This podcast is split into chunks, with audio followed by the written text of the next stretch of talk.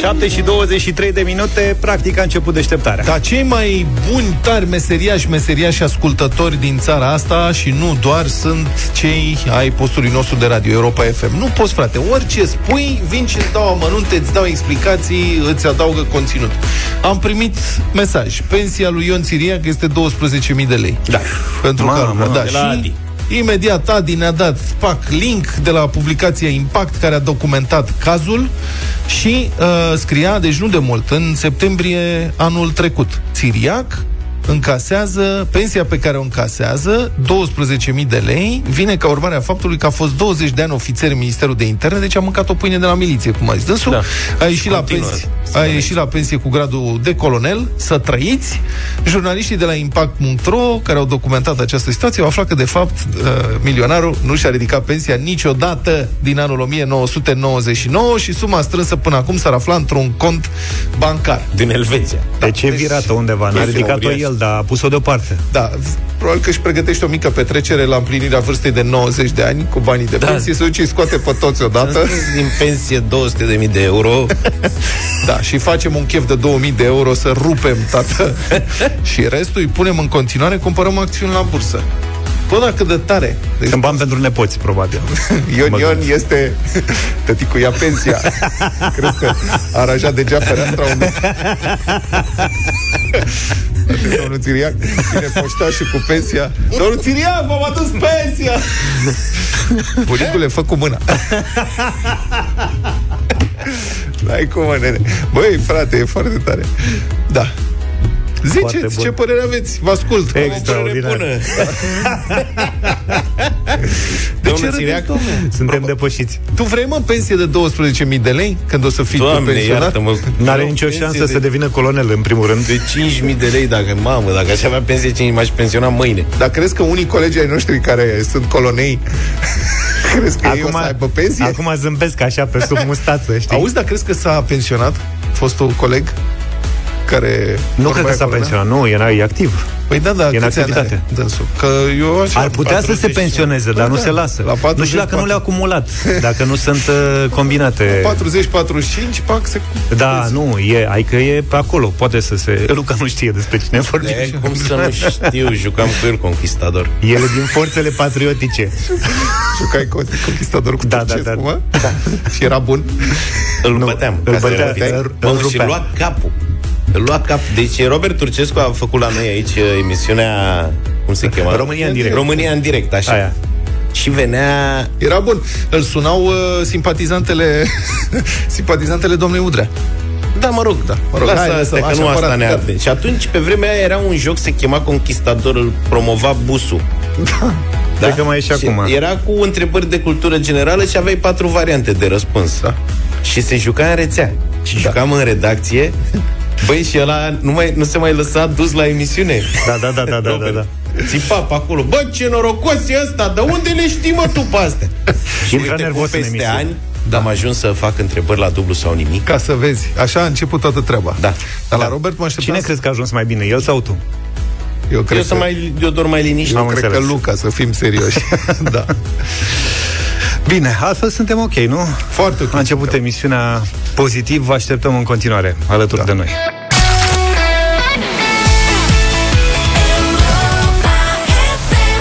Deci nu știu dacă ați remarcat, Sorana Cârstea a primit de la socru un wild card. Băi, merită. Se explică. Țiriac, Ion Ion, alea. Da, deci uh, wild card în primul rând înseamnă invitație pentru cei care nu sunt Da. da. familiarizați. Adică unii, fiecare, Nepotisme, favoritisme astea.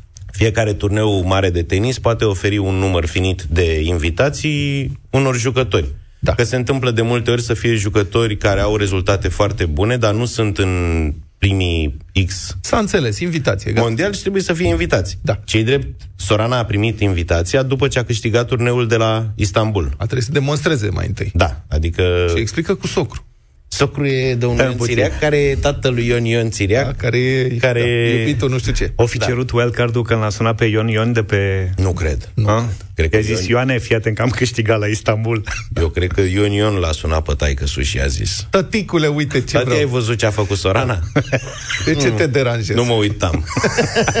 Dar tăticu, tăticu, ai văzut care a venit cu ideea de salvarea clubului Dinamo? Cum se Tăticul discută? mereu e văzut ca un potențial salvator al clubului Dinamo, doar că nu dă drumul la... Niciodată. Nu bagă mâna în buzunar. Are un arici în buzunar ce mă Groaznic. desperiat. Acum a zis că să se listeze Dinamo la bursă și că în felul ăsta gata, se rezolvă problema. A dat un interviu la GSP TV Am văzut, da. Da. Și zice așa, citez, să iasă pe bursă Dinamo. Dacă iese pe bursă, te duci acolo, cumperi o acțiune, cumperi două, eu vând, dumneata cumperi. Deci, Da. înțelegi? Adică el pe bursă, domne, el vinde, tu cumperi, eu vând, tu cumperi. Mi-a- Deocamdată, da, clubul Dinamo a reușit să, re- la fotbal, a reușit să reziste după toată tevatura aia cu spaniolii prin adeziunile Da. suportilor, ceea ce oricum e o premieră în România. Sunt cluburi care funcționează așa peste hotare, mai Barcelona. ales în Spania, Barcelona, Real Madrid, în Portugalia sunt cluburi de-astea Socios. cu Socios, Socios sunt membrii cotizanții, plătesc Foarte în tare. fiecare an și aleg președintele pentru un anumit mandat, sunt listate însă și la bursă. Ceea ce, Da, mă, într-adevăr, da. s-ar putea, dar la noi nu știu Nu dacă... merge, păi o condiție, prima condiție este să nu ai datorii ca să ajungi la bursă. E un proces mai complicat, nu e... Dar se Da. poate ajunge și acolo. Sigur Celelalte că se cluburi de la noi nu sunt Tu ai interesante. cumpărat acțiuni? Mai e o condiție, cred. Eu n-aș cumpăra, dar nu, nu am pe asta cu Trebuie să bursă. fie în Liga 1 ca să fii listat, nu? Da, Se listează și de Poți să Liga a fii doua? în Liga Da. a Nu opta. știu. Dar Țiriac în Stai același cu răutățile interviu... lui. Răutăți. Ce, mă, stai, bă, sunt realist. Lasă-mă, fii atent. Țiriac, continuă. Deci, tata socru. Mă doare, oarecum, zice domnul Țiriac. Da. Am mâncat 20 de ani pâine de la miliție, de bine de rău. Înainte sau după? A fost legitimat, mă. Da. Domnule, Bă, am oare înțeles. ce pensie Țiriac are? A fost legitimat la Dinamo. Are pensie specială? Oare cât are pensie specială domnul Țiriac? Crezi că eu se duce, i duce poștașul? Am venit cu fluturașul. Zice fluturașul? Da, Ioane! Ești acasă? Are, îi virează pe card. Se duce la bancomat, o dată pe lună fac pagă cardul și scot. Se duce cu Ferrari, parchează în față. Nu mă surprinde. Și bagă, Asta auzi? zic, nu cred că datează nimic. Și bagă pinul. 1, 2, 3, 4.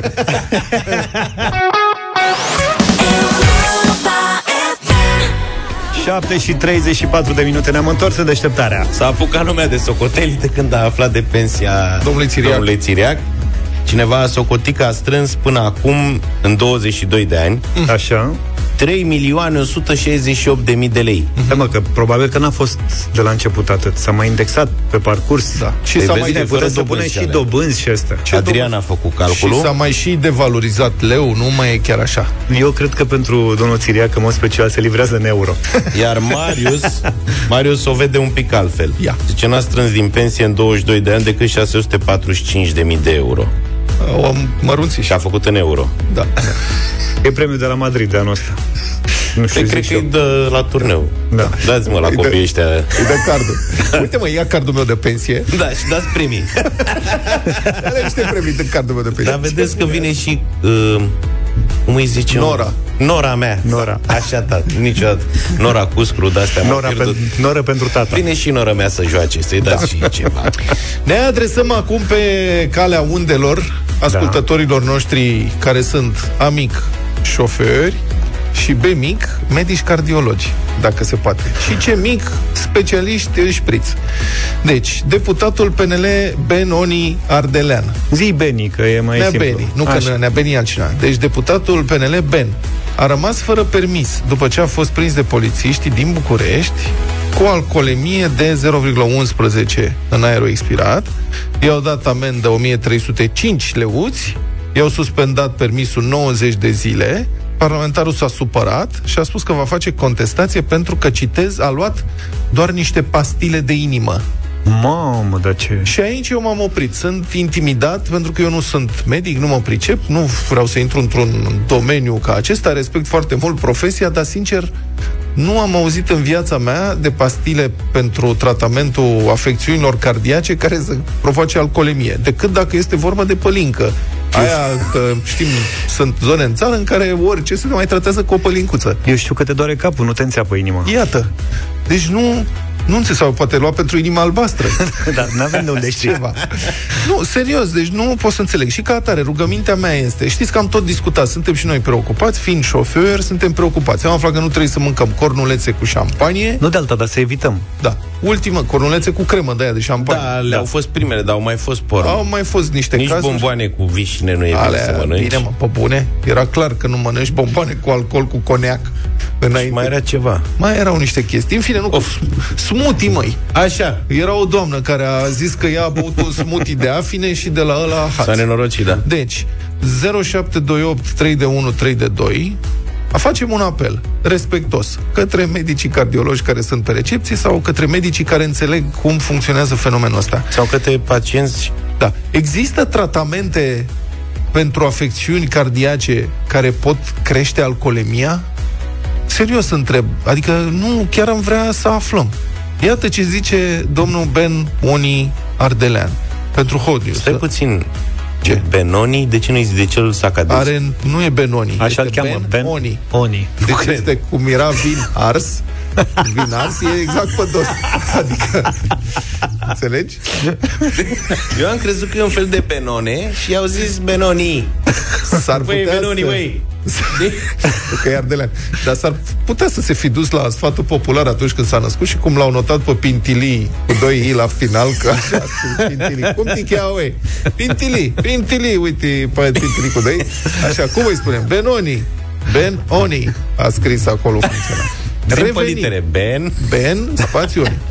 În ultimele săptămâni, zice domnul deputat, am avut probleme cu tensiunea și am luat doar niște pastile de inimă, care se pare că au ieșit la etilotest. Deci, creierul meu în momentul ăsta s-a ars. Cum am luat pastile de inimă care au ieșit la etilotest? Vă rog să-mi explicați, nu înțeleg. Încă n-am primit niciun mesaj de Păi la vreun normal. cardiolog, în schimb am primit mesaj că de la Palin că scade tensiunea. Și iată ce zice în continuare domnul deputat. Știți că și lidocaina iese în etiloteste drept alcoolemie. Lidocaina e cumva aia care se dă la sportiv când se lovesc la țurloaie? Nu, cred. Nu e spray, e spray la nu e, mă, cu lidocaina? Nu, ăla e cu... Cu che... Ceva. Cu... Cum e? Chelen. Chelen. Da. nu cred Ne-a, că... ne-a scris Adrian, medicul UPU. Nu există așa ceva, doar dacă le-a luat cu alcool în loc de apă. Vă mulțumim, domnule doctor. Mulțumim frumos. Aveam noi o bănuială, dar am zis să nu ne dăm mari într-un domeniu pe care Stai nu-l puțin. stăpânim. Da, zice cineva din Germania, Nick. Zice, are dreptate, pastilele se numesc vodcomicină. Dar m-a prins că zic... Dar interesant că domnul Benoni dă o declarație și pentru postul nostru de radio. Europa FM, dacă nu știți pe ce frecvență sunteți. Și zice, este vorba de un tratament care, din păcate, a dat această alcoolemie pe test. O alcoolemie care nu ți-o dă alcoolul neapărat, ți-o, ți-o poate da, zice dânsul, și trei bomboane de rom. Este abia la limita contravenției. Alcoolemia, dacă era de la alcool, îți dădea mult mai mult, deci nu-ți dădea zero. Adevărul că... Da. Zice cineva din Qatar, Daniel. Zice, Benoni e frate cu Obi-Wan Kenobi. da, da, da, da, da, da. Da, deci nu știu ce să spun. Aveți grijă ce pastile de inimă luați. Și comicină. Lidocaina este un anestezic stomatologic ușor. Păi asta zic, ce are cu inima? Nu înțeleg. Deci domnul Benoni... Să te liniștești. Da. Deci nu... Pe bune, băi, e un, totuși, eu încă am naivitatea asta să cred după atâția ani că parlamentarii trebuie să aibă un anumit comportament, o anumită atitudine și că, în general, bărbătește este să-ți asumi greșeala atunci când comiți o greșeală. Poate lua pe Măi, fond de stres, mă. Stai puțin. E, Ce e să un ia pe anestezi, fond? anestezicul ăsta, uite, lidocaina. În, în fond E de folosit la anestezie. Păi era stresată, îi bătea inima prea tare și a, Și și-a dat pe gingii. a, a dat cu spray pe, pe inimă. pe partea Și a stângă. suflat cu sfârcul sau cum, nu înțeleg. N-am vrut să ajung până acolo. Băi, ești bărbat, asumă-ți, mă. Bine, mă, ok, te-a prins, gata, erai, bă, plătește amenda, rămâi fără permis, asta e viața, mergi înainte. Fii bărbat, domnule, nu ți Acum înțelegi de ce, după cazuri de genul ăsta, îți dai seama de ce legislația e așa și așa și nu e întotdeauna clară. Tocmai pentru momentele astea, excepțiile astea, În privința- când cineva trebuie să scape. în privința codului rutier. Da, în privința codului rutier. Dacă ne, noi ne tot întrebăm aici, dar de ce Dumnezeul în țara asta în care se moare pe șosele în halul da. ăsta, suntem pe locul întâi, cele mai periculoase sute, drumuri mii din de Uniunea victime. Europeană, sunt în România de ani de zile și legislația este, mă rog, mereu insuficientă și nici nu se aplică. Vorba aia, de când n-ați mai văzut totuși acțiuni serioase de uh, creșterea siguranței traficului rutier? Ce, Luca? Mă gândeam de când n-am mai văzut. Da. Dă deci, mult. Lidocaina. Deci domnul Benoni Ardelean a invocat un anestezic stomatologic să spună că i-a crescut alcoolemia. Pe de altă parte, cineva spune că lidocaina nu se dă la cardiaci, că li se oprește inima. Poftim. Palinga scade tensiunea. Berea Bine. și vinul o cresc. Da, și uh, ne mai spune cineva că se poate întâmpla dacă ești sub tratament, chiar dacă bei foarte puțin, alcoolemia să fie de două ori mai mare. Cumva. Deci să potențeze... Sub tratament de ce? Sub tratament de inimă. Nu, asta e... Băi, și ca orice domnului... tratament care nu se ia pe burta goală, dacă a luat și niște pișcoturi de la cu, cu rom, cu cremă de rom. Bine, în câteva rom. minute am vrea opinia voastră despre ultima decizie a Consiliului uh, Municipal București, o idee care cred că va fi aplicată și în alte părți din țară. Primăria Parcarea în București se va scumpi de 8 ori. Nu mai râde Luca. Păi tu vii mesaje, ți comicină, berula, berula asta. Parcarea în București se scumpește de 8 ori. Bravo! De la anul, cine are loc de parcare cumpărat de la primărie va plăti între 300 și 600 de lei pe an. Acum este vreo 80 de lei, cred, sau ceva de genul ăsta. De la Mesaje pe are... WhatsApp 0728 111222 sau da. vă așteptăm în direct la 0372069599. Mult puțin și mai ales ce credeți că va rezolva această scumpire de 8 ori sau care vor fi consecințele? Hai că ne-am întors mai repede. Da, deci um, se scumpește parcarea în București, unde probabil sunt cam de 50, 60, 100 de ori mai multe mașini decât câte locuri de parcare sunt disponibile. Așa e. Parcarea crește de la, mă rog, de la 70-80 de lei, ajunge până pe la vreo 600. Sunt variații în funcție de zonă. În prima zonă, zona A, aia din centru, vor fi cele mai scumpe locuri de parcare, 600 de lei pe an. Anul acesta costă doar 84 de lei. Pe zi înseamnă 23 de bani. A făcut un calcul spot media. Deci acum parcarea de la primărie costă 23 de bani pe zi. Ce, uh-huh. Luca, ești mulțumit? Pomană, trebuie să apeși pe buton. Da. Bun. După care, lângă centru, 500 de lei și așa mai departe. Întrebarea e dacă se rezolvă ceva sau nu. Noi am vorbit uh, la un moment dat cu primarul sectorului 6, Ciprian Ciucu, aici, și care spunea ne trebuie bani să construim parcări. Și am făcut un calcul împreună cu dânsul în direct și a rezultat că din toți banii pe care i-ar strânge dacă ar fi crescut prețul parcării de 10 ori, putea să facă în câțiva ani o parcare de câteva zeci de locuri. Adică nu cred că ăsta este motivul. Da, poate va mai descuraja, zic, oamenii să aibă mașini personale. Care credeți că sunt consecințele scumpirii uh, parcărilor? 0372069599 Eu sper să-i descurajeze și pe cei care și-au luat locurile de parcare și țin o mașină acolo fără să o miște Păi da, da, pentru asta trebuie să vină primăria să identifice locul respectiv, să-l identifice pe domn, să-l avertizeze și să-i dea amendă. Eu, ca bucureștean, salut orice inițiativă menită să descurajeze posesiunea de autoturism. ok. Băi, eu sunt exasperat, deci în timpul zilei, dacă ai tu de ai făcut... două mașini sau?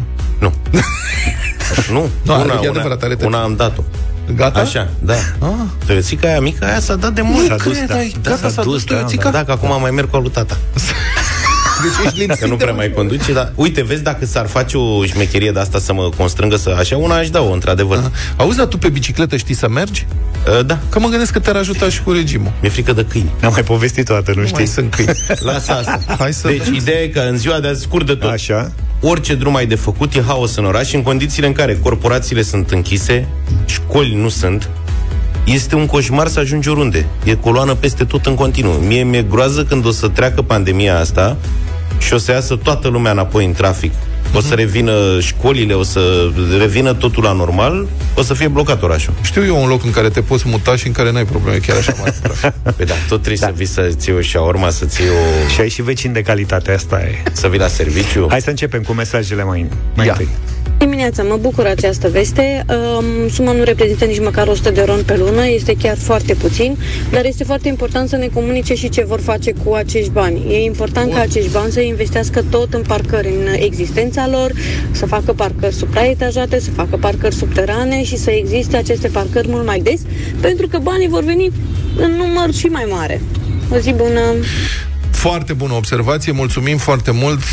Eu nu am speranțe de la administrația publică din țara asta sau de la administrația locală să facă ceva, deși în condițiile în care mediul privat, bă, construiește într-o viteză teribilă.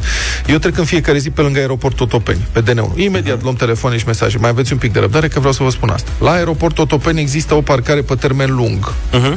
care este prea mică pentru nevoile aeroportului sau era, că nu știu, acum n-am Veșnic fost. ocupat. Este veșnic, eu nu, sunt acolo, nu găsești niciodată, niciodată loc. Aeroportul are o grămadă de teren acolo pe care ar putea construi parcări subterane, supraetajate, se poate face, se putea face de ani și ani de zile să se dezvolte treaba asta, e o sursă de venit sigură, certă pentru aeroport. Nu fac nimic.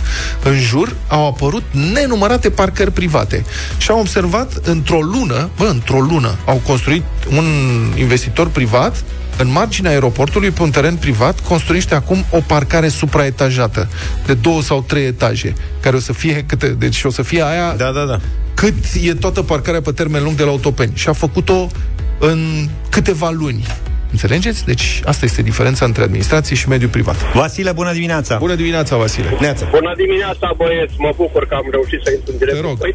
Eu vreau să pun problema din punctul de vedere al cetățeanului plătitor de taxe. Da. În primul rând, cine le dă lor dreptul să mărească taxele astea și dacă ei vor să mărească de 10 ori, de 20 de ori, de 50 de ori, dacă sunt în legalitate cu această chestie. Și în al doilea rând, a doua problemă care vreau să o ridic, eu ca să obțin un loc de parcare la mine acasă, înseamnă că acolo am o proprietate pe care plătesc un impozit.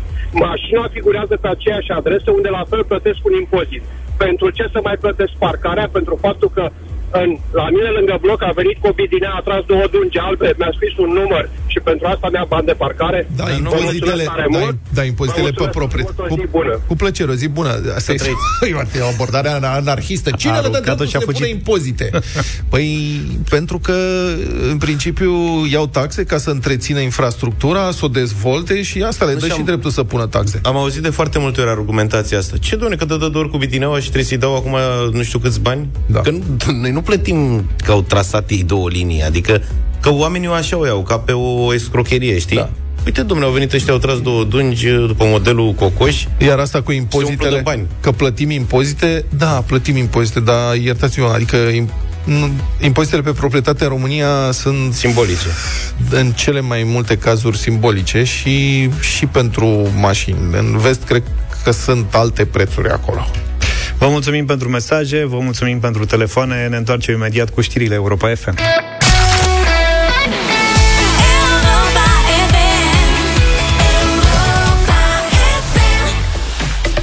Știri din trafic la această oră sunt restricții de circulație în județul Vâlcea pe DN7. Centrul Infotrafic din Inspectoratul General al Poliției Române anunță că în funcție de condițiile meteorologice pe DN7 Râmnicu Vâlcea Sibiu se vor executa lucrări după cum urmează. În zona localității Călimănești se lucrează la decolmatarea șanțurilor între orele 8 și 16, iar circulația se desfășoară pe jumătate de drum. De asemenea, în localitățile Negrulești și Golești se repară asfaltul până la ora 18 și se circulă pe jumătate de cale.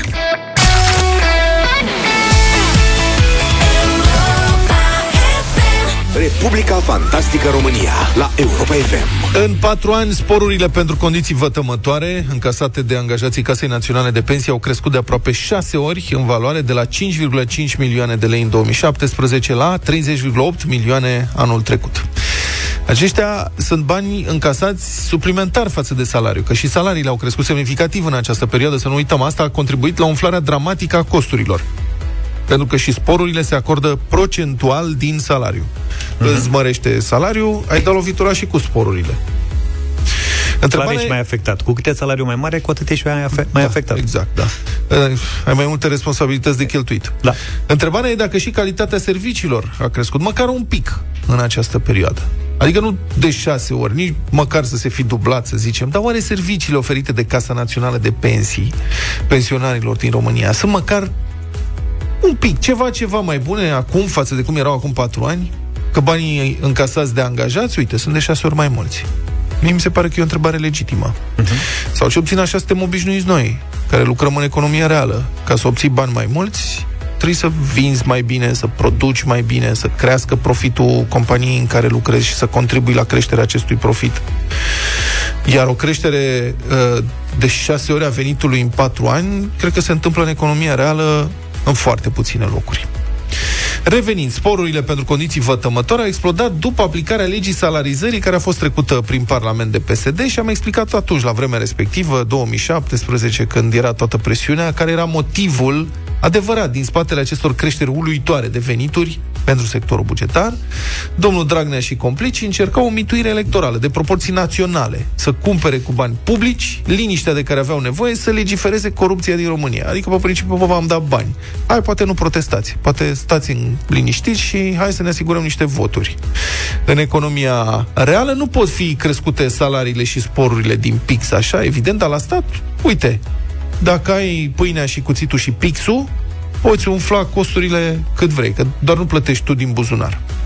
Revenind la cazul sporurilor de la Casa Națională, așadar în 2017 suma acordată a fost de 5,5 milioane de lei, în 2018 ea a crescut la aproape 7 milioane de lei, în 2019, după aplicarea legii salarizării domnului Dragnea și doamnei Olguța, suma a explodat, ajungând la 30,8 milioane de lei, o creștere de peste 4 ori, practic peste noapte. În 2020 suma s-a apropiat de 40 de milioane de lei. Cazul e documentat de Newsweek. Vă recomand să intrați și să citiți ancheta. Care ar fi condițiile vătămătoare de muncă de la Casa Națională de Pensii? Nu e clar. Or fi radiații de-astea ucigătoare de la calculatoare, de la desktop, de la ecrane. Praf toxic pe preșurile din birouri, curent ucigător dacă deschizi geamul, ce să zic, becuri orbitoare în tavan, adică de-astea. De fapt, cam cum se dau în mod fraudulos sporurile acestea, am văzut recent la sediul ADP sectorul 1 din București. Am documentat cazul, Victor Marin a făcut reportaj, doamna primar Clotilde Darmo a anunțat ce se va întâmpla. Deci acolo angajații încasau sporuri pentru radiații electromagnetice, sporuri de antenă, cum ni se spune, de 15 în plus la salariu încă de prin 2016, dar o măsurătoare pe bune, făcută recent a arătat că nivelul radiațiilor respective este de fapt de 1379 de ori mai mic decât nivelul de referință, adică practic inexistent. Așa cum risc să spun, este situația în cred, toate instituțiile publice unde se ia sport de antenă pe ochi frumoși, dar închiși, că nu lucrează nimeni călare pe antene de radiocomunicații. Să fim serioși. Acolo ar fi nivel de radiații, la un metru de antena respectivă. Dacă te pus să măsori pe bune, descoperi că nu există nivelurile astea. Și mai e ceva. Um, bun, deci e evident că frauda asta cu sporurile trebuie oprită că sporuri pentru condiții vătămătoare trebuie date obligatoriu celor care chiar muncesc în condiții dificile, dar numai acestora. E o bătaie de joc îngrozitoare. Spor de tunel pentru contabilul de la metrou, care lucrează numai în minister. Să fim serioși, care era sporul de tunel? Că mergea cu metrou? Adică cum putem să ne batem joc așa de bani publici? Bun. Se schimbă ceva? Eu risc să spun că nu. Sau, mă rog, că nu e nicio tragere de inimă să fie reglementată situația asta. Vedeți cumva vreo mare dezbatere prin Parlament pe subiectul ăsta?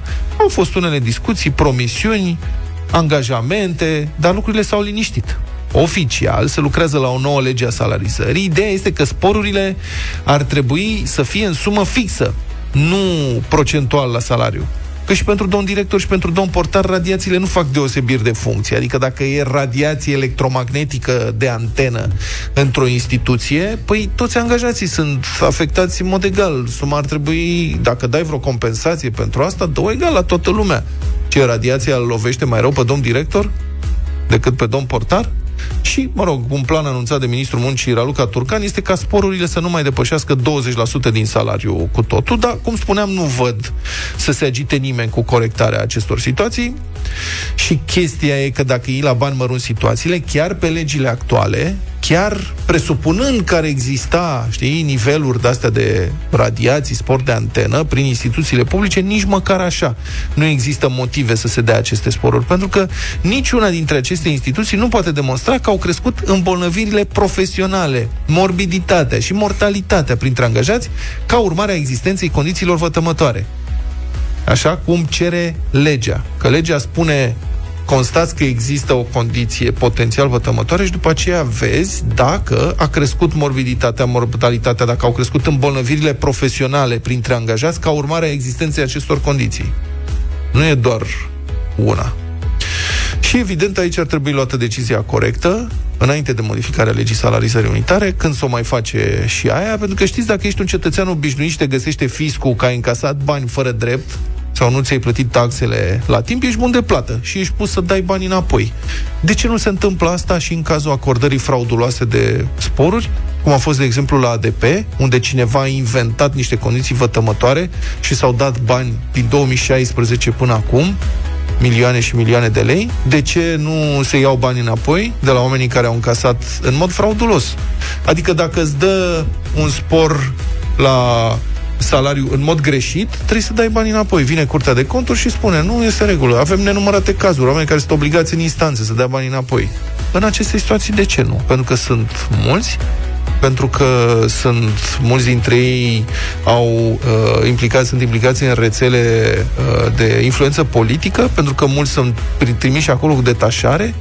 De ce nu se dau bani înapoi, cum, cum sunt uh, obligați cetățenii obișnuiți să dea bani înapoi? Eu, eu, noi am vrea aplicarea acestui principiu corect pentru toată lumea, nu doar pentru unii.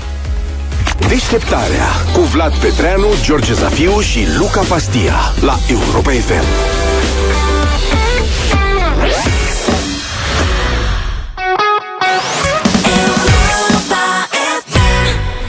8 și 21 de minute, vă spunem din nou bună dimineața din bătălia hiturilor.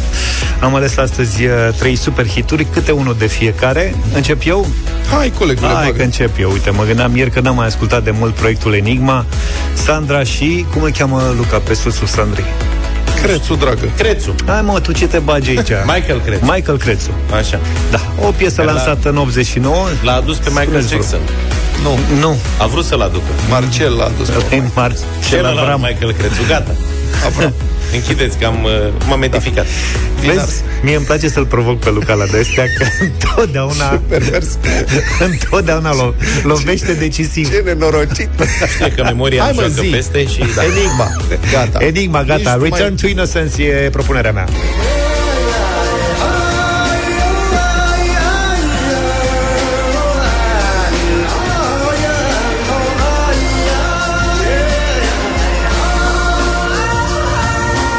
Pe Michael? Îl simt. El e. Practic e călare pe mamut. 0372069599 Eu n-am înțeles niciodată de ce incantația asta a avut succes. Este specularea ata, caracteristicilor atavice ale ființei umane, pe Homo da, da. primitivismul, omul de peșteră, de-astea. Mult mai elaborată propunerea mea, mm. piesă pentru... Eu vă propun muzică pentru vremuri liniștite, pentru o perioadă care ne ajută să ne gândim la cei dragi, să fim împreună, să călătorim măcar cu gândul. Enia, Only Time.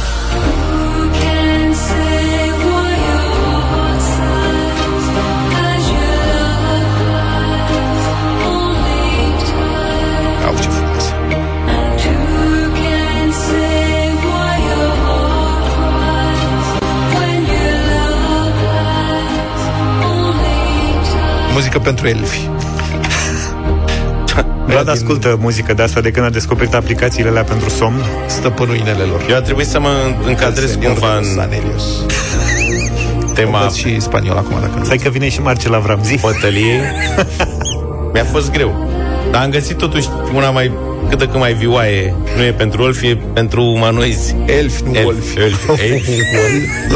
Wolf. E dai cu a mea, Dito White Flag. Vedeți?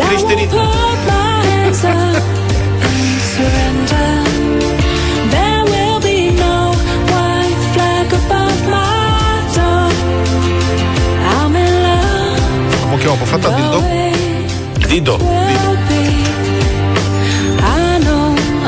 E verișoara lui Fido Dido ăla de la Seven Up. N-aș băga mâna Nu știi personajul ăla care era? Sau cum ziceau parlamentarii în anii 90, zup. Zup. La bufetul senatului. dați și mie, domnișoară, un zup. 0372069599 Vă așteptăm în direct cu un vot, ia să vedem cine îndrăznește și cine, cine votează primul Enigma. Enia. Uh, bună dimineața, Cristian! Bună, Cristian! Bună, Bună dimineața, salut Cristian din Danemarca. Oh, salut. Enigma astăzi. Enigma, Enigma. astăzi. Ai Logic greșit. că Enigma. Nu e Ai- adevărat, n-a greșit nimic. Ai sunat degeaba. nu mai suna. Mihaela, bună dimineața. Bună, Mihaela. Bună. Bună dimineața cu Enia. Enia, evident, Enia, cum nu? E cea mai bună alegere în dimineața asta. Mihaela a sunat bine, nu? Da, perfect. Am Să mai înțeles. suni. Tibi. Bună Salut, dimineața, Tibi. Tibi. Salut! Bună dimineața! Să trăiești. Am fost și sunt în continuare fan Enia, deci Enia. votez Enia. Mamă. Grupul de fani Există Enia s-a fan club activat. Enia? Vă salut, Pare că zi da. bună! Mulțumim foarte mult. Mai vorbi peste mine că descurajezi ascultătorii să sune și să Ei. voteze cea mai bună propunere de azi. Enioții. Andrei, bună dimineața. Salut, Andrei! Salut, Bună Andrei. dimineața.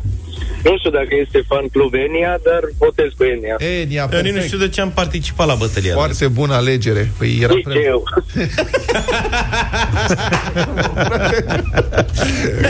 Da, mulțumesc foarte Eu mult. sincer am vrut să declar forfea, adică după ce am văzut propunerile, eu nu mă pricep la tristezi, de astea nu, Nu e sunt tristețe, bun. măi, este muzică Mă rog, melancolică, nostalgică. Da, Aveam da. casetă cu Enia și un casetofon care Stop. uh, vălurea În ce, an, benzile. în ce an aveai tu casetă cu Enia? În, când s-a putut avea prima dată casetofon.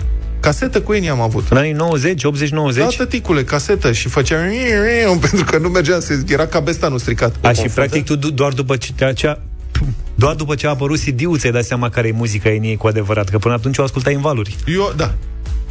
Enia cânta așa de mult, domnule. cânta mult, era foarte tare. Da, suficient cât să lansezi albume? Eu am crezut că l-ai prins că a confundat-o cum l-am confundat eu pe Nu, Crețu nu, cu nu, Avram. Enia. Și Nu, că nu, nu, o nu, confundă nu. pe Enia cu nu știu cine și Enia a cântat prin două Da, a mii. fost Nu, atunci e adevărat, o, nu, nu, o nu, mișcare întreagă muzicală, cu muzică de-asta celtică, nu știu Ia ce uzi, chestii. domnule. Nu mă știe. Da, treabă. Știe. Băi, vă rog, când mai sunt bătălii de-astea pe teme obscure, să-mi scrieți și mie câteva rânduri să înțeleg despre ce e vorba. Uite următoarea, că tot în zonă, răm- următoarea propunere vine de la Vlad. Da. Să mergem spre jazz, mă gândesc. Că acolo e... Vreți? Da, da. Mâine facem jazz? Hai, hai. Tăticule.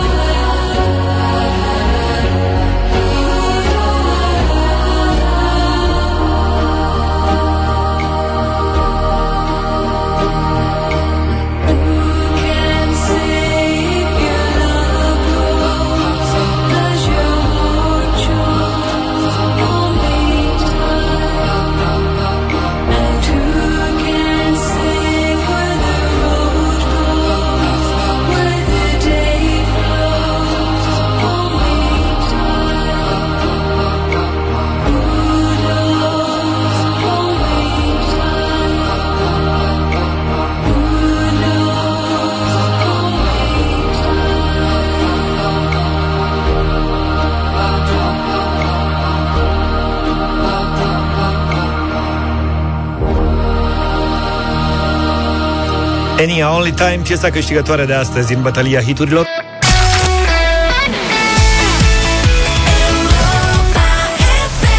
Bad Liar de la Imagine Dragons s-a făcut 8 și 36 de minute. Unul dintre motivele pentru care îmi place să trăiesc în acești ani este că am scăpat de obligația de a duce înapoi casete video la centrele de închirieri video. Mamă, era o bătaie de cap îngrozitoare și trebuia să le și derulezi. Aia era. Și aveam Aia era derulator. problema. Cumpărasem derulator de Nu cred casete că ai video. avut. Ba da. Da. Puține aveau. Da, frate, păi de acum. Aveam tot ce ne trebuie. Eram profesioniști. Da. Nu puteai să derulezi Van Damme cu orice. Eu aveam un băiat la scara a doua care avea derulator și se duceau copiii și le percepea taxă. Nu la cred. Asta, nu, mă. Da? Nu mă El gândesc. asta făcea, derula casete. da, mă, erau unii care luau bani pentru asta. Pentru derula casete? Da, frate. Păi Păi de altfel, tu plăteai oricum o penalizare la centru dacă da, o puteai duceai să derulezi nederulată. cu video Păi Da, da, la respectiv. Păi nu că dacă derulai cu videoul tău, între timp nu puteai să și vizionezi ceva. Și atunci strângeai mai multe casete, reduceai ele, că Da. un video slab derulant foarte mult timp. Asta e Dura o problema. veșnicie să deruleze caseta aia. derula încet și uzai și cabestanul și Asta e că da, uzai mecanismul. Asta e. O doamnă a fost acuzată de delapidare în SUA. De la ce ne-am luat, ca să înțelegeți?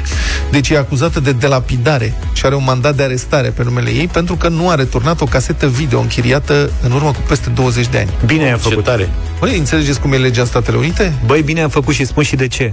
Aveam filme pe care le-am ratat Titule. pentru că niște nenorociți, cum Fugeau e cu această caseta. doamnă, nu fugeau neapărat, dar întârziau cu caseta, știi? Trebuiau să vină și mă duceam la centru și ziceam, vreau și eu dublu impact cu Jean-Claude. Filmul, Și zicea, nu mai avem casete, că încă nu s-a întors. filmul Sabrina, vrăjitoarea adolescentă, asta te-a interesat vreodată? Băi, nu, nu. Aici Băi, mie- n-ai picat pe filmul meu. Da, deci mie îmi sună, cum să spun, altceva.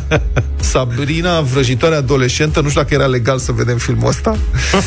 A închiriat, deci doamna respectivă a închiriat filmul în 1999, nu l-a mai dus niciodată înapoi și cum a aflat? A aflat că era, s-a mutat în alt stat, adică uh-huh. cred că e infracțiune federală deja. A, e acuzată de delapidare, a aflat când a încercat să schimbe numele de pe permisul auto după ce s-a căsătorit. Foarte bine, să afle și soțul acum, uite. Ce a luat. da. Și o doamnă, o, procu- o procurare a informat-o că fusese pusă sub acuzare pentru delapidarea unei proprietăți închiriate în martie 2000 și i-a spus, deci doamna este citată, zice, mi-a zis că e legat de o casetă VHS și a trebuit să cer să repete, fiindcă m-am gândit că e o nebunie. Glumește, nu? Nu glumea. După aia a spus că era să facă infarct și a înțeles de ce nu se putea angaja de 20 de ani aproape nicăieri pentru că atunci când angajatorul îi verifica cazierul, vedea că are mandat de arestare activ. Ce tare. Și spune, nu angajăm. Și este disperat. Acum vrea să dea în judecată pe toată lumea. Îți dai seama. Și pe cine suspectezi că mai are casete video nedate înapoi? Pe cine? Pe Luca. Nu. Cum? Păi stai mă puțin, ia zine, de unde vezi tu Terminator și toate alea cu băieții tăi? Deci, ai zis că te Le văd pe video? Luca are un VHS în camară? Deci eu cred că el are toate filmele alea și le vede în original cu traducerea Irinei Margareta Nistor. nu cred. Exact ca pe vremuri. Că altfel n-ai cum. Mai am câteva casete video. Luca s-a Uite, roșit ai tot. văzut? Am pisica albă, pisica neagră. L-am prins. N-am putut să mă Lasă-mă. despart, deci îți dai Lasă-mă seama. în pisica albă. Încearcă să schimbe... Da, da, da, da, da. Băi, ai VHS funcțional sau nu? Nu. E, na, te-ai gândit. Nu, serios. da. Vreun film cu Bruce Lee ceva? ai ezitat. Adevărat n-am. Te-am prins? Asta, pisica albă, pisica neagră. Băi, lasă-mă!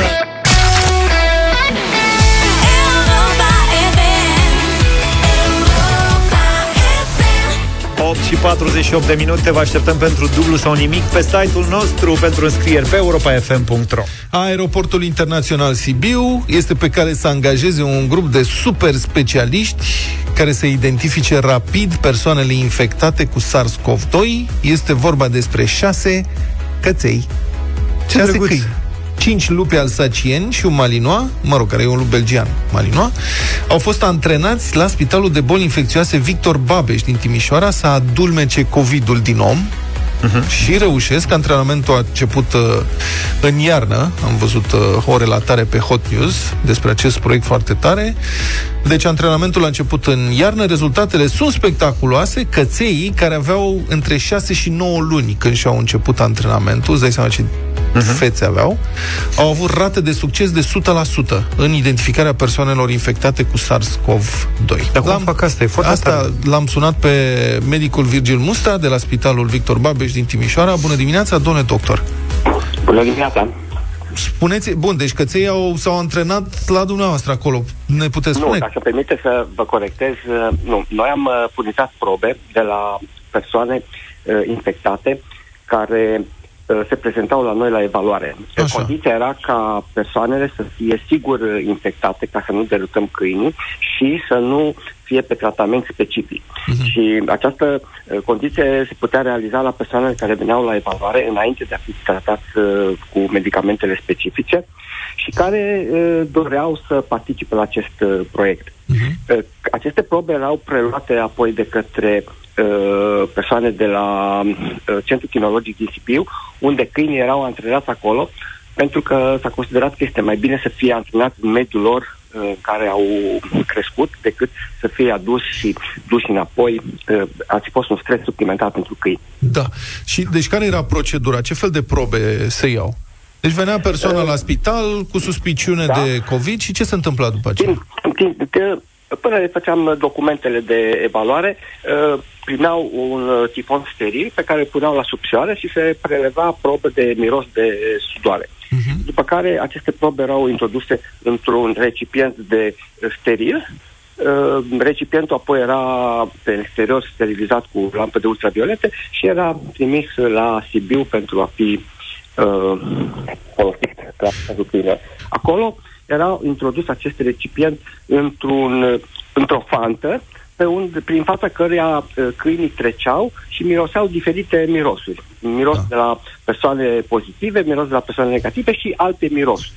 Astfel încât, uh, încetul cu încetul, ei au reușit să recunoască mirosul specific persoanelor cu infecție SARS-CoV-2. Domnule doctor, dar puteți să ne explicați care e explicația științifică? Adică de ce miroase altfel o persoană infectată cu COVID? Uh, Aici este interesant că uh, n-am găsit în literatură substanța de care, pe care ei o depistează. Uh, aceste proiecte similare sunt și în alte țări. Uh, chiar sunt folosiți câini pentru uh, depistarea infecției cu SARS-CoV-2 în Israel, în Germania.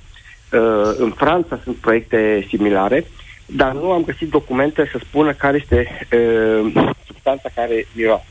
Probabil că uh, în organism uh, virusul produce uh, modificări specifice care uh, sunt uh, depistate de către film. Ceva similar ca la droguri sau la uh, acest film sunt folosiți și pentru depistarea altor substanțe toxice. Da, mă rog, la droguri e, e ușor de înțeles, adică este o substanță care are ea un anumit miros specific, dar în cazul acesta un virus pătrunde în organism și provoacă um, o, un miros specific, asta este foarte interesant. Domnule Da, doctor, urmează- a, ați urmează întâlnit să- și în cazul altor afecțiuni uh, exemple similare? Uh, nu știu că n-am uh, făcut. Acesta a fost un, un proiect uh, pilot propus de către uh-huh. Centrul Kinologic. Mi s-a părut foarte interesant și nu am făcut și în alte situații uh, proiecte similare sau cercetări similare, dar uh, s-ar, să știți că s-ar putea ca să existe această posibilitate, pentru că, de exemplu, știu că uh, sunt câini care depistează cancerele pulmonare. Da. Și e, probabil că similar, în timpul unei anumite patologii, e, organismul e, elimină sau emană substanțe e, caracteristice și astfel e, poate fi depistat. Da. Într-un procent, vedeți aici, de 100%. Impresionant a fost uh, uh, evaluarea acestor câini. Toți dintre ei au recunoscut uh, toate probele pozitive. Fascinant subiect și acum dacă tot am intrat în dialog în această dimineață, v-aș mai întreba cum vi se pare că merge campania de vaccinare și cum credeți că ar putea fi încurajată populația să se vaccineze în număr cât mai mare ca să scăpăm de pandemie. Da, este esențial ca vaccinarea să se facă cât mai rapid și într-un număr cât mai mare. Vedeți, este dificil, trebuie să comunicăm cât mai mult, să arătăm că uh, nu există uh, niciun risc legat de vaccinare și uh, trebuie să ne îmbunătățim puțin. Uh, Oamenii sunt modul de impresionați, comunicare. totuși au fost, uh, cum, au fost impresionați și un pic uh, dezorientați de știrile privind apariția unor efecte adverse severe la unele dintre vaccinuri. Da, este adevărat. Pe de altă parte, aceste uh, efecte sunt uh, ca și număr foarte mic raportat la uh, totalul persoanelor care s-au vaccinat.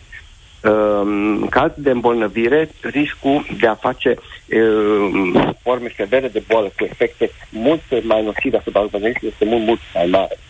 Uh, mai mult, medicamentele pe care noi le luăm în timpul bolii sunt mult mai nocive și toxice cu efecte uh, asupra organismului mai importante decât uh, vaccinarea. Uh, de aceea eu cred că acest uh, motiv nu este foarte uh, sustenabil, dar din păcate lumea este speriată și preferă să uh, ia o serie de medicamente, de exemplu paracetamolul. Uh, sunt persoane care au luat luni de zile paracetamol ca să nu se îmbolnăvească, uh, acest medicament fiind uh, toxic hepatic și nu numai, și și-au creat mai mult rău organismului decât și-ar fi putut crea cu un vaccin, chiar dacă în urma acestui vaccin uh, ar fi avut un um, efect mai sever. Mulțumesc foarte mult. A fost în direct la deșteptarea doctorul Virgil Musta de la Spitalul Victor Babeș din Timișoara.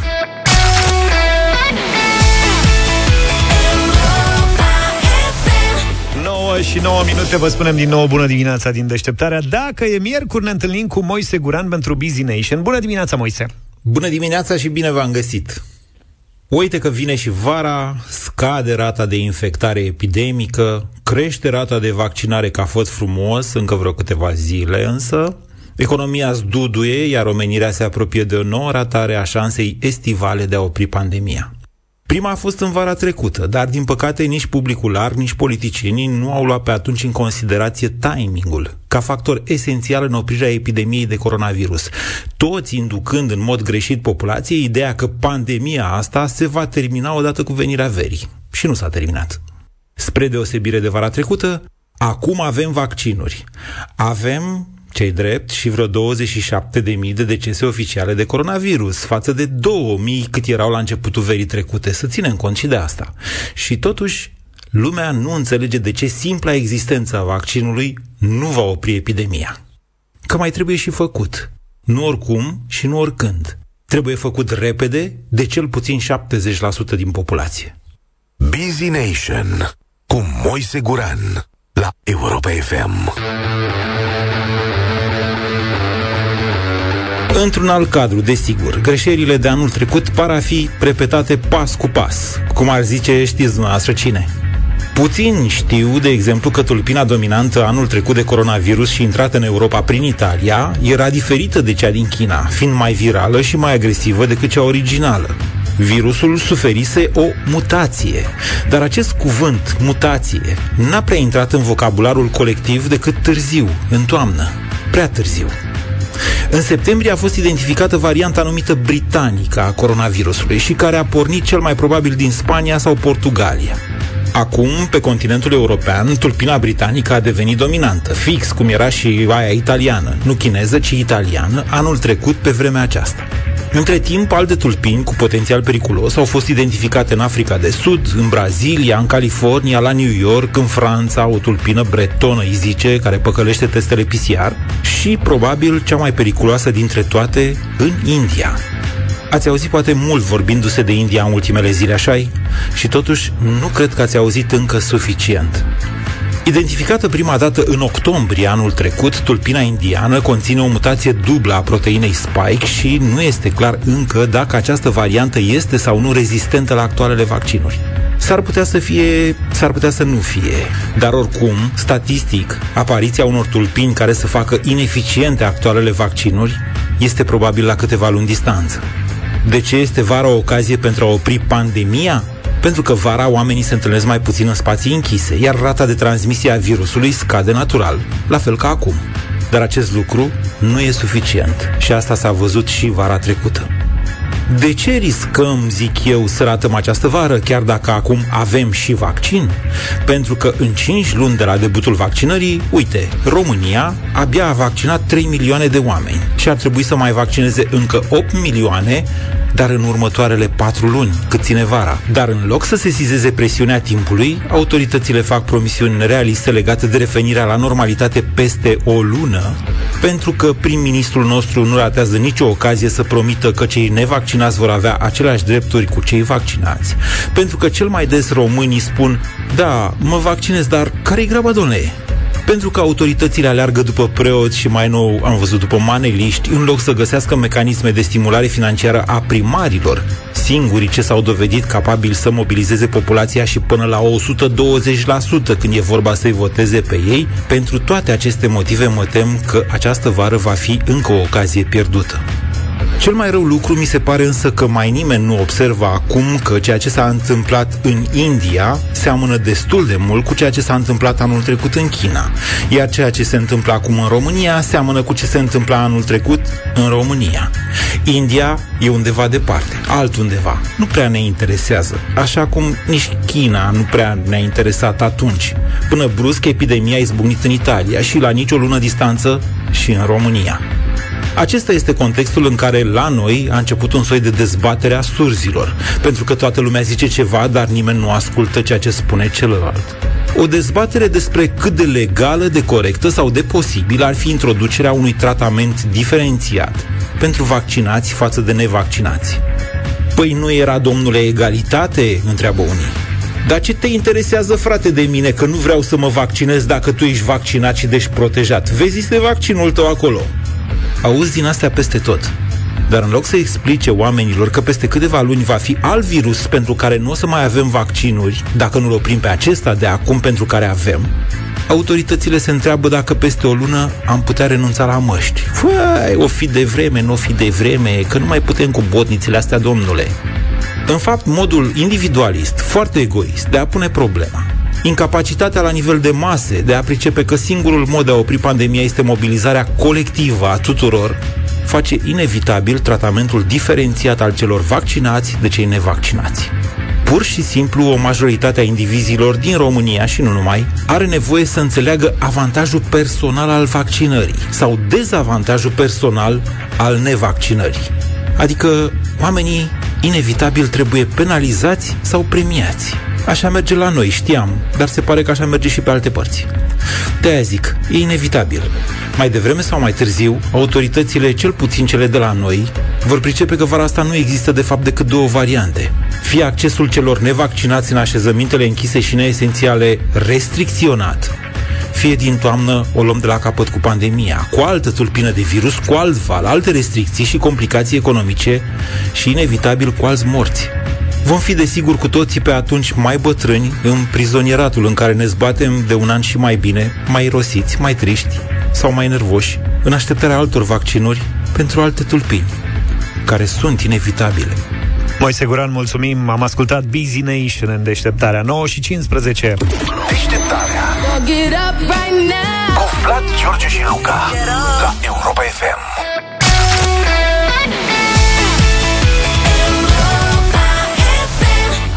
9 și 23 de minute. Vă invităm oricând pe site-ul nostru Pe europafm.ro pentru înscrieri la dublu sau nimic Sau uite pentru concursul următor Unde-ți doi, puterea crește și unde și mai mulți, cu atât mai bine, am zice noi. Avem nenumărate exemple despre faptul că orice îi face împreună iese de fiecare dată mai bine, iar când ne strângem împreună, ies lucruri cu adevărat surprinzătoare. Hai să le descoperim cum altfel împreună. Timișoreana te invită acum la concurs în deșteptare. Avem zilnic pentru tine câte un coș termoizolant plin cu bunătăți autentic românești, de alea de sunt numai bune de savurat împreună. Trebuie doar să intri pe europafm.ro și să ne împărtășești povestea unei experiențe trăite de tine când ceva ți-a ieșit mai bine cu ajutorul celor apropiați. Rude, vecini, colegi de muncă, amici sau poate chiar tu ai fost cel care a ajutat pe cineva drag să facă lucrurile mai bine. L-am găsit pe Constantin cu această ocazie. Bună dimineața! Bună dimineața, Neața. bine v-am găsit. Mie mi se pare excepțional ce ai făcut tu, dar vreau să ne, să ne povestești acum. Uh, meritul nu este al meu, eu numai vă relatez. Am participat Te rog. și eu, da. Așa? Deci în urmă cu 7-8 ani, împreună cu colectivul din care fac parte, uh, respectiv de tratamentul de pompieri din Orăștie, am renovat unitatea de la aproape de la zero. Și în afară de lucrările mari care trebuie ca autorizate, eu știu, uh, încălzire și uh, schimbat de terestre, am uh, împreună cu comandantul, care s-a implicat foarte mult în găsirea de sponsori, am reușit să renovăm unitatea militară la, la parametri maxim. Nu multe unități din țară se pot uh, lăuda cu ce avem noi acolo. Deci ce Vă spui dau tu numai e câteva că, exemple. practic, ați luat totul de la zero și ați refăcut totul la locul de muncă. Exact. Am căutat sponsori, am găsit uh, și împreună cu colectivul de care fac parte, v-am spus, uh, unul știa să zugrăvească, unul știa să te încuiască, unul știa să pună rigips, unul știa instalații, unul știa... Înțelegeți? Înțelegem, dar ce nu înțelegem este de ce ați făcut voi asta? Ce v-a amânat? De ce ați dorit să Păi, faceți asta? condițiile, nu știu dacă sunteți la curent, dar uh, după anii 90, când uh, au plecat militarii în termen, nu a mai fost stagiu militar obligatoriu, unitățile militare erau cum erau, adică mai că cădeau pe noi. Și de Și ce n-ați atunci, așteptat trebuia să să facă... facem ceva. De ce Să n-ați facă așteptat cineva. să facă ministerul E, ceva? să păi se dacă dea- stăteam după ei, probabil că era mult de așteptat și nici nu știu dacă Aha, știți ce zic. bravo. Da, în urmă cu șapte-opt ani a venit un comandant, un ofițer tânăr, care ne-a, ne-a, ne-a, ne-a convocat pe toți în sala de ședințe și ne-a spus, bă băieți, putem să găsim, putem, bani, să, bani sunt, totul e să-i găsim și să știți la cine să căutăm. Și Foarte așa a și bine. fost. Bravo. Mă Așa a bucur. și fost. Mă bucur să aud povestea ta, Avem, acum Constantin. avem sală de sport la cele mai înalte standarde. Standarde. Avem băi cu, cu chivete, cu senzori. Deci, mai câteva exemple vă dau acum și să vă dați seama la ce nivel suntem acum și cum eram. Bravo. Să știi, Constantin, că povestea ta ți-a adus astăzi premiul de la Timișoreana, un coș termoizolant plin cu produse autentic românești care abia așteaptă să fie savurate împreună. Sper să vă ajungă. Mulțumesc foarte mult, mulțumesc Felicitări. foarte mult și vă ascultăm cu atenție. Înscrierile continuă pe europafm.ro, unde vă așteptăm în continuare poveștile și experiențele voastre despre lucruri surprinzătoare și reușite la care ați ajuns mai ușor, mai bine, împreună cu ajutorul celor dragi. Pentru că împreună mergem mai departe. Mult succes!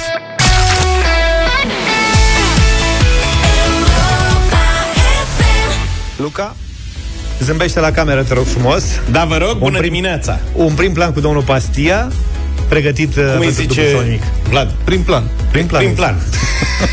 Mai sunt niște vorbe pe care nu le stăpânim și niște... Mai Adică, sunt niște. Pe Prin, la... plan, prin planul este doar pentru oameni.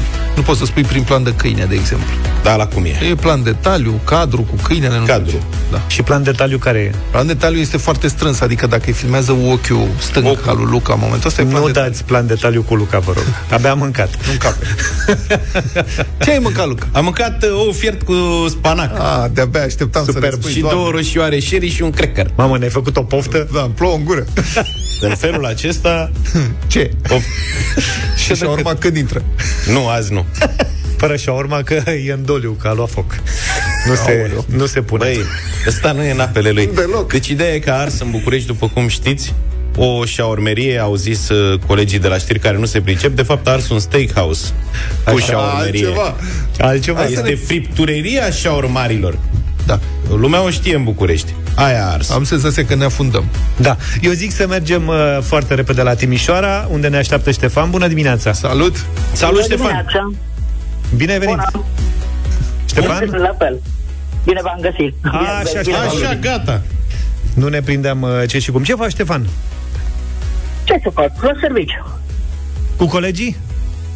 Uh, singur. Singur. Ce muncă prestezi solitar? Ce lucrați, uh, agent Mata? securitate. Agent de security. Bun. Da, pa- pază la poartă, stai pe românește. La Excelent. bancă? La bancă sau La poartă, poartă înțeles, de da. ieșire mașini. poarta băncii sau ce fel La de ce instituție te întreabă Vlad? Ah, la Smithfield. Cu ce se ocupă? Cu purcei?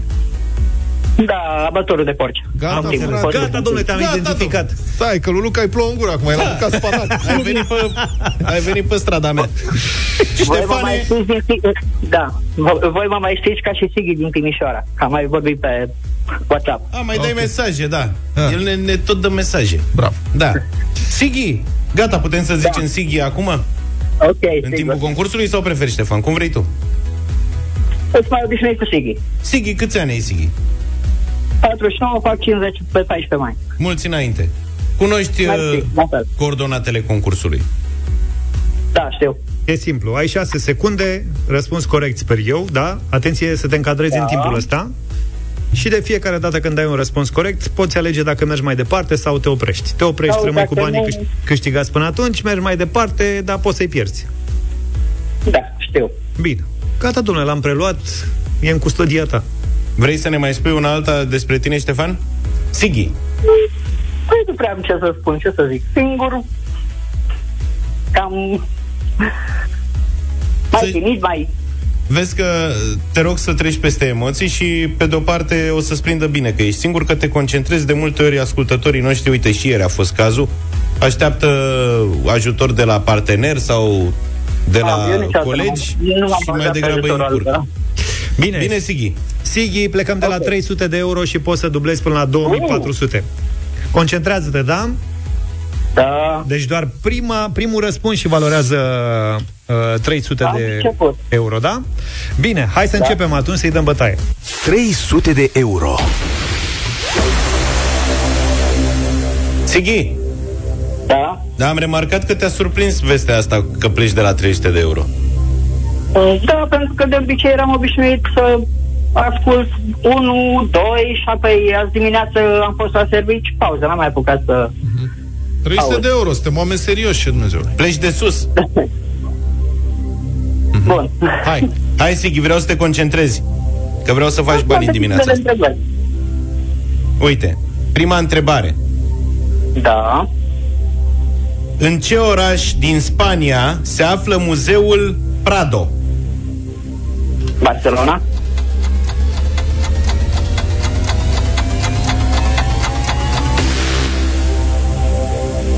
Ai un prieten în Barcelona sau ceva?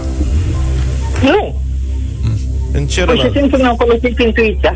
Care e celălalt oraș din, Bar- din uh, Spania? Din Spania următorul ar fi fost Madridul. Trebuia să mergi pe Madrid? Deci a fost Madrid. Fa, Madrid era un muzeu mare de tot. A- Asta e. Prado. Așa rău îmi pare, Sighi, că adică am pus întrebarea asta chiar dacă era pentru 300 de euro, dar am respectat uh, formatul ca prima întrebare să nu fie foarte dificilă. Știu, da, mi s-a Și mai m-am dat gândit asta. tocmai că până la urmă e 50-50, adică o fi mare Spania, dar intuitiv răspunzi ori Madrid, ori Barcelona. Ce mai era? Lisabona. Și ce 50-50? Că e cam 60 Madrid, 40 Barcelona. Cam așa o... Aici acum fiecare de cum, îi- cum care oraș îi place mai mult. Nu nimic, data viitoare. Sighi ține cu Messi, probabil, și l-a uitat pe Cristiano Da, da, da, Ronaldo, da, că a da. și plecat de la Madrid. Sighi, îți mulțumim uh, tare mult, spor la treabă și plăcere. sărbători fericite. Asta e. Baftă, Sighi, Paște fericit! Toate cele bune. Numai Poate bine. altă dată. Dublu sau nimic, pleacă mâine de la 400 de euro, dublăm la 800, Bun. 1600 sau 3200. Multă baftă, vă așteptăm uh, pentru înscrieri pe europafm.ro chiar acum.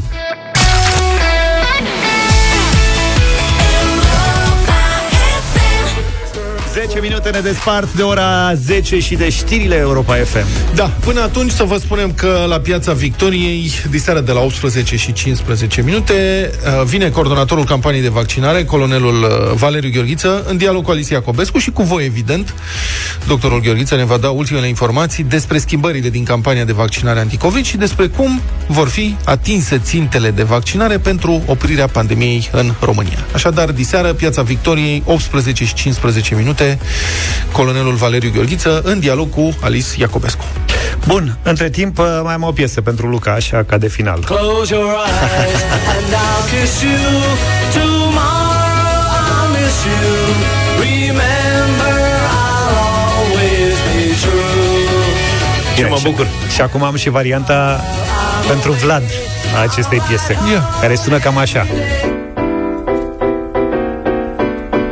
Să-i spunem bun venit doamnei Tamara, Tamara Maria, din Brazilia. Ah, ah, bine ai venit, dragă! Luați un locul. Locul. Ia e sinta um beijinho agora Ah, ce mișto e. alguém que não vive sem você. Aoleu, acum m-aș duce pe o Formați plajă. perechile. Deci acum m-aș duce pe o plajă la un băruleț de la des. Uf. E tem medo de perder todo amor Mama, aș lua inclusiv cocktail cu umbreluță. În Brazilia n-am ajuns. que está dentro do meu coração. Frumos. Por favor. Hai că uite, te-am surprins frumos cu... De-abia aștept să termine pandemia, vă spun, se poate ajunge oriunde în lume poți să trăiești rezonabil într-o vacanță. Singura greutate este să găsești biletele de avion cât mai ieftine. Transport. Asta e singura problemă. După aia, dacă ai ajuns acolo, e mai ieftin ca la mamaia. De multe ori. Da.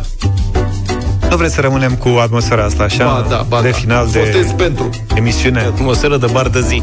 B, B. Am, B, B. Am strâns și banii pentru dublu sau nimic. Vă reamintim, mâine plecăm de la 400 de euro pentru un super premiu pentru care trebuie să vă înscrieți de pe acum pe europafm.ro Cam atât pentru astăzi. Numai bine! Toate bune! Pa, pa! Deșteptarea cu Vlad, George și Luca. De luni până vineri, de la 7 dimineața, la Europa FM.